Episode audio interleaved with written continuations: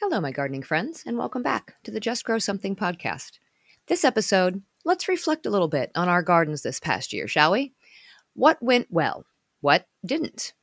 I refer to these as wins and lessons, not losses, because every activity in the garden is a learning experience. Some are just a little bit less pleasant than others. Even though they may not have been productive in the sense of producing a harvest, they will always be productive in the sense of bettering our future gardens and gardening experiences. Today, I will happily review with you what went well in my gardens this year, follow up with the results of a few experiments we had going on, and talk a little about some of those more difficult lessons. Let's dig in, shall we?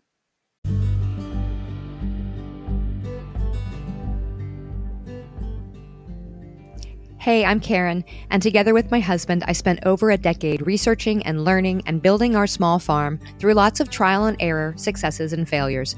I went back to school to get my degree in horticulture to help our farm business, and now I want to pass all that knowledge on to you.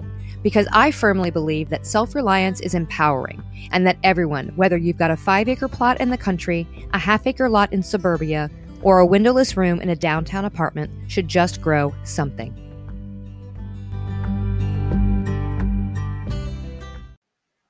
To my friends in Australia, New Zealand, and other parts of the Southern Hemisphere, welcome to summer. I hope it is lovely and productive for you. We've just now had our first couple of cold fronts come through for the beginning of our winter here, but we'll be back up to unseasonably warm, I think, by the end of next week. And I don't know about other areas, but I have a feeling that's going to be our trend in west central Missouri for the rest of the season, hopefully mixed in with some much needed precipitation we can absolutely use the rain. And I'll take the snow too. I would be super happy with a white Christmas. The ice, however, can just stay away as far as I'm concerned. So, for those of you who are at the end of your season, when you think back on your garden this year, what went well? Did you try something new and have a pleasant experience with it? Did you have an unexpected bumper crop of something? Did you have an unusually easy year with insect pressure or diseases? Let's celebrate those wins. For us here, we had a fabulous year for spring greens. We had an unusually long, cool spring. In fact, for us to have a spring at all is actually kind of unusual. Usually, we go from the cold of winter to maybe two weeks of mild weather and then straight to summer. At least that's what it feels like. But this year, the spring temperatures and the rainfall were perfect for fantastic leafy greens. And that weather lasted for about 10 or 12 weeks. Our lettuces were beautiful, both the head lettuces and the loose leaf. And the bok choy was the biggest and best we've ever had. And it all just kept coming on we planted a couple of successions of the bok choy, and usually the second one is smallish and skinny and really most suited to bundling as baby bok choy. This year, we had two full successions of extra large bok choy and then a third one that ended up as the baby version. It was fantastic. The loose leaf lettuces had four successions and all four did well. Plus, they each kept coming back for many more weeks than is typical here before getting bitter. We also managed to get second harvests out of our head lettuces by cutting them off just above the soil line and allowing them to regrow, which we harvested as additional loose leaf. I also trialed some mini artisan heads of lettuce this year, which I absolutely fell in love with. They were three varieties that I intended to grow several years ago, but never got around to. But now that I have, I will grow them every year. They were three varieties from Johnny's Seeds. Cegolaine, which I hope I'm pronouncing it right. Cegolaine, it's C E G O L A I N E. I'll I'll link it in the show notes. Um, Rosaine, and Dragoon all very weird names, but again, I'll link them in the show notes so you can see what they are. Um, one is a mini romaine, the other two are mini butterheads, one green and one red. They grew really well. Even once the heat hit, they didn't get bitter and they didn't bolt for quite a while. They were super tasty and crisp, and they looked fabulous together as a trio. One head is the perfect size for a single serving. So they're great for individuals or if you're the only one in your family that eats salad. So those are definitely going on my list of varieties to keep for next season. So, this past spring was just what one would hope to get out of growing leafy greens. Fingers crossed that we get a similar weather pattern next spring and I can replicate this experience, or at the very least, I can time my plantings to take advantage of what we do get in the way of cooler weather and get a nice big successive harvest again. The other really big win this year in my gardens was a jalapeno and bull's horn peppers. I planted those in raised beds in the garden that's in front of the house, which what I refer to as the home garden or the kitchen garden. I planted nine of the Jedi jalapeno plants and about the same number of Carmen bull's horn peppers. All of those plants went absolutely crazy this year. It's not the first time I've grown them, but for some reason, they really flourished in those beds. In fact, they did so well that I took cuttings of them to start as new plants for next year. And I dug some mature plants to winter over. I'll talk a little bit more about that when I give an update on my garden experiments this year. But overall, both varieties produced boatloads of peppers this year. I'm not sure if it's because I had just refreshed those beds with new compost or if the weather conditions just made them happy, which I don't think it was that because we didn't have an extremely hot summer and peppers usually love the heat. I didn't water them much at all, which certainly made the flavors more intense in both varieties, particularly making those jalapenos have quite the punch to them. And they really didn't see much bug pressure at all the whole season. I was really, really happy with them. Of course, I sort of consider peppers as a fall harvested crop because they take so long to come to maturity, which is why they're part of an experiment this year. More on that in a minute. And then finally, my marigolds. Oh my gosh, did those go crazy this year? It was my first time planting them from seed on a really large scale, and I just used my usual Durango mix of the traditional French marigold, the yellow and orange and red colors that I always think of when I think of marigolds. I started them pretty early indoors in my propagation room in the basement, and then I put them out into the greenhouse to harden off. Now, I originally intended to plant them en masse in and around the brassicas, but my timing was off on that. So most of them actually ended up around my cucumbers and my tomatoes. And they were huge. By the end of the season, each single plant was the size of a garden mum that you would buy in a two gallon pot. Huge. In fact, I probably should have cut them back before they got to that point, sort of like a garden mum, because toward the end, they really started to like split down the middle and got really ugly. so I'm going to remember that next season because I sure as heck I'm going to do that again. I'll look back at my garden journal and see when I started them last year because it seems like the timing on that was perfect for big, beautiful marigold growth. So, those are my biggest wins from this season, I think. You know, gardening is so much fun when things go well and the plants flourish and there's minimal bug and weed pressure and you're getting a great harvest from your plants. It makes gardening such a joy. It's those times that balance out the not so great experiences in the garden. Look, Bumble knows you're exhausted by dating. All the must not take yourself too seriously and 6 1 since that matters. And what do I even say other than hey? well, that's why they're introducing an all new Bumble with exciting features to make compatibility easier, starting the chat better, and dating safer. They've changed, so you don't have to. Download the new Bumble now. So, what didn't go well this year? I can tell you, hands down, my biggest lesson this year was in our cucurbits.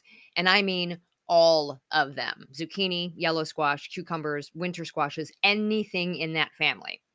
Here in the Midwest, we have three pests that are the main plague of cucurbits the squash bug, the squash vine borer, and the spotted cucumber beetle. Of course, there are others, but those are the big three. Usually, we manage these by using row cover to exclude them from the initial planting, but eventually you have to uncover them for pollination and then the bugs swoop on in. We also plant successions of each of these because we know that we're going to lose that first crop. And to get a continuous harvest, we'll need a second or sometimes third to make up the difference. Now, for winter squashes, that's not really possible because they have to grow all season long to produce their harvest in the late summer. So we just plant a lot of them, knowing that we're going to have losses. We try to reduce the pressure of these insects by making sure to rotate the crop families each season, not repeating anything in that field for at least three years, clearing out all the debris at the end of the season, and be sure nothing is overwintering. Using first Saturday lime to deter what we can, hand pick for as long as it's feasible, all the things.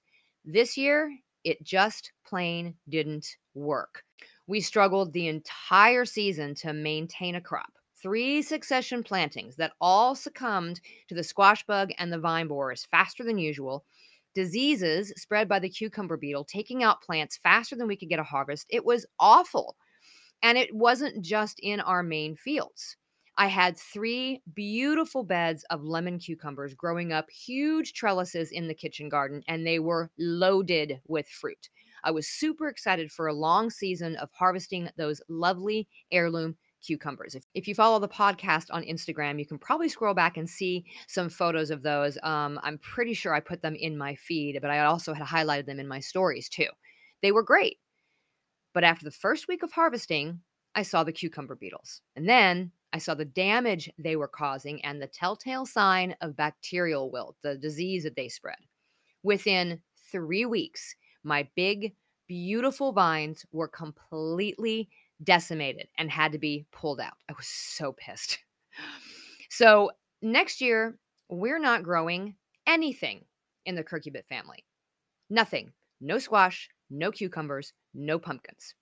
For our farm customers, we'll need to partner with another grower to provide them with what they need for the season. It's the only way I feel like we'll be able to get this problem under control, or at least begin to anyway. The second thing is when we do go back to planting cucurbits again, we'll need to use some form of chemical control. Organic forms of pest control like Bacillus thuringiensis or BT and um, spinosad will need to be employed early in the season before the blossoms start popping up in order to keep these little monsters at bay. I just can't see going through as much effort as we did this year to keep a harvest coming on. It was ridiculous. It was the one thing that had me truly pulling my hair out. The other lesson this year came in terms of timing my fall garden. I'm always really good about counting back from our first frost date and then adding days on for the waning sunlight hours and planting my crops accordingly to be sure they get to maturity when I need them to. But what I failed to account for this year was the heat and the lack of moisture. For some reason, and this is a first for me, when I planted all of these fall crops, the timing was just way off. It was too hot for spinach to germinate. There was not enough rain for the carrots to sprout. The bug pressure was off the chart for my fall bok choy, chard, and beets, which all got decimated by flea beetles. Like my fall garden was a hot mess. We don't irrigate our fields, so I try not to do transplants for fall because, in order to time the harvest, that means putting plants in the ground in mid to late summer when it's bone dry. And keeping the beds well mulched and pulling back the mulch to direct seed has worked well in the past because the mulch trapped the moisture in and kept the soil more cool. I hesitate to put a plant in the ground under those same conditions, though, unless I know it's going to immediately rain. Otherwise, I'm forced to hand water with five gallon buckets in the field to be sure those plants are watered in. It's doable. And after the absolute miserable germination I had this year, I may hedge my bets from now on and do half from direct seed and half as started plants just to be sure.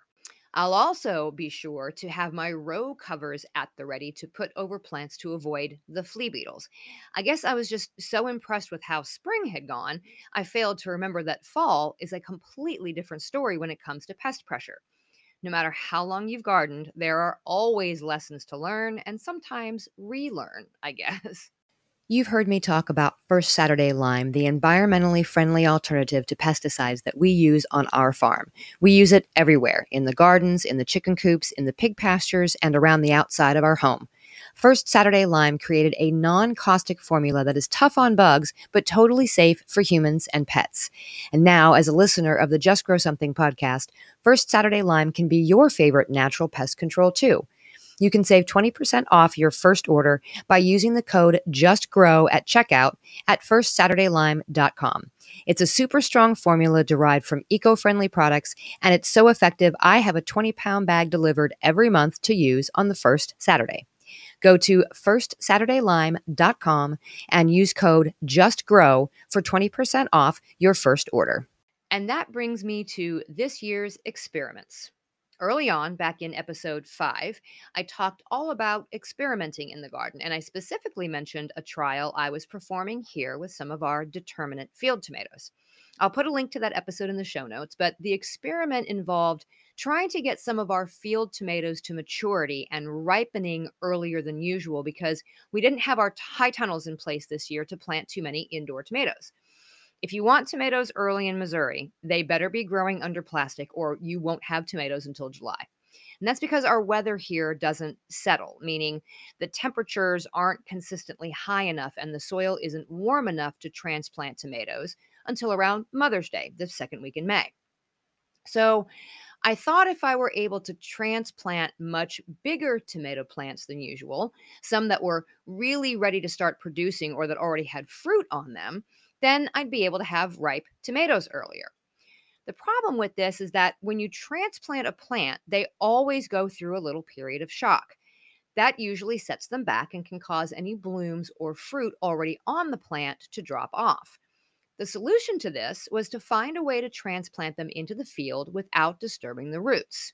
So early on, I potted up about two dozen of them into one gallon fabric grow pots not big enough to grow them in all season, but big enough to get them to a really good size and producing blooms and fruit. And I kept them all in my greenhouse. When the time came to transplant in May, I brought those plants along with all the others out to the field and I cut the bottom off of the grow bags, placing the entire bag down into the soil. This kept the roots from being disturbed. And since it was a fabric bag, the roots hadn't gotten all circled up around each other and bound up. Once they were exposed to the fresh soil, they simply started growing again. And what I had hoped would happen happened. There was no transplant shock, no blossom or fruit drop.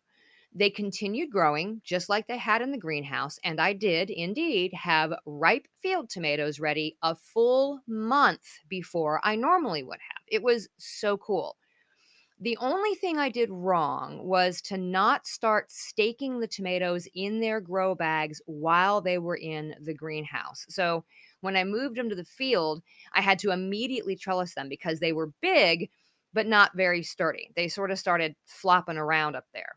So when I try this again this year, I think I'll have even better results by staking them ahead of time so they really don't have to be trellised right away. They'll be much sturdier plants.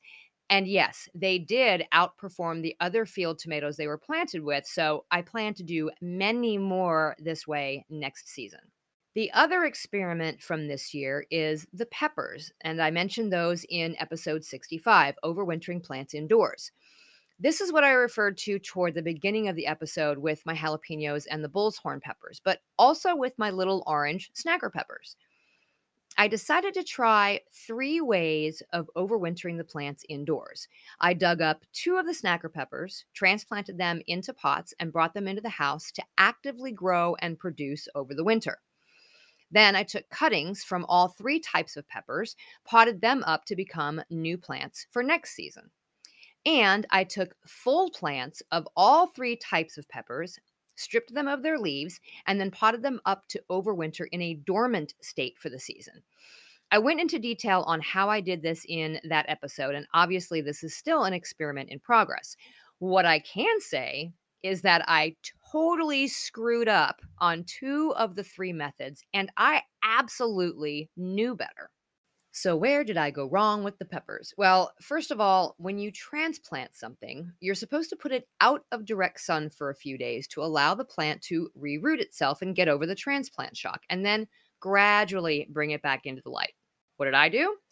I brought those plants down into my propagation room in the basement, put them under 12 hours a day of grow lights immediately, and then was somehow shocked three days later when they had almost lost all of their leaves and looked like they were going to burn up. I mean, seriously. I know why I had that lack of judgment moment. It's because I was scrambling to get those plants inside because we had just been out of town for a week and it was going to hit well below freezing for the first time that night when we got home.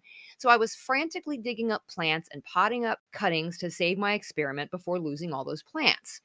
So in my haste, I put them downstairs and didn't think it through until it was almost too late. Now, the two snacker peppers that are in the two gallon pots have started to bounce back from that, thankfully. They've got brand new leaves coming in, and I have no doubt they'll do just fine, but they certainly will not be as productive for me over the winter as they would have had I not shocked the heck out of them the way that I did. The second problem is the cuttings I took to root as new plants were way too big. I should have taken smaller cuttings of new growth from the tops of the plants, but instead, I took the older, woodier growth for some reason. I blame that on being rushed too, and I probably was just trying to be ambitious. The cuttings were all dipped in rooting hormone and have been in their pots, but I can tell some of them just aren't going to make it. So, time will tell whether the rest of them root and begin to regrow to be large transplants in the spring. The third method, however, seems to be going really well. Those are the plants that I completely stripped of their leaves and have sitting in a dormant state. Now, even though they're only getting ambient light and a little bit of water once per month, I've already had to clip off a few new leaves from one or two of the plants. So I have high hopes that once things start to warm up in the spring, I'll be able to gradually give those plants more light, more heat, more water, and a little bit of plant food, and then harden them off to go back out into the garden as big, beautiful, productive specimens like they were this year. Experiments in the garden are fun if you have the time and the space to do it. Uh, even if it's not something as elaborate as what I've done, you can always try your own experiments of some sort each season. Whether it's a new variety, a new trellising method, a new pruning technique, or whatever, you never know how much you can improve your garden and your gardening experience until you try. And if it doesn't work out, well, no big deal. You learned another lesson in the garden, and those are always a good thing. I hope you had plenty of wins in your garden that you can look back on from this year and not too many lessons learned the hard way. And if your gardening season is just now getting underway, well, good luck and happy planting. Until next week, my gardening friends, enjoy whatever weather you may be having and whatever you may harvest and whatever holiday you are celebrating. And I'll talk to you again next week.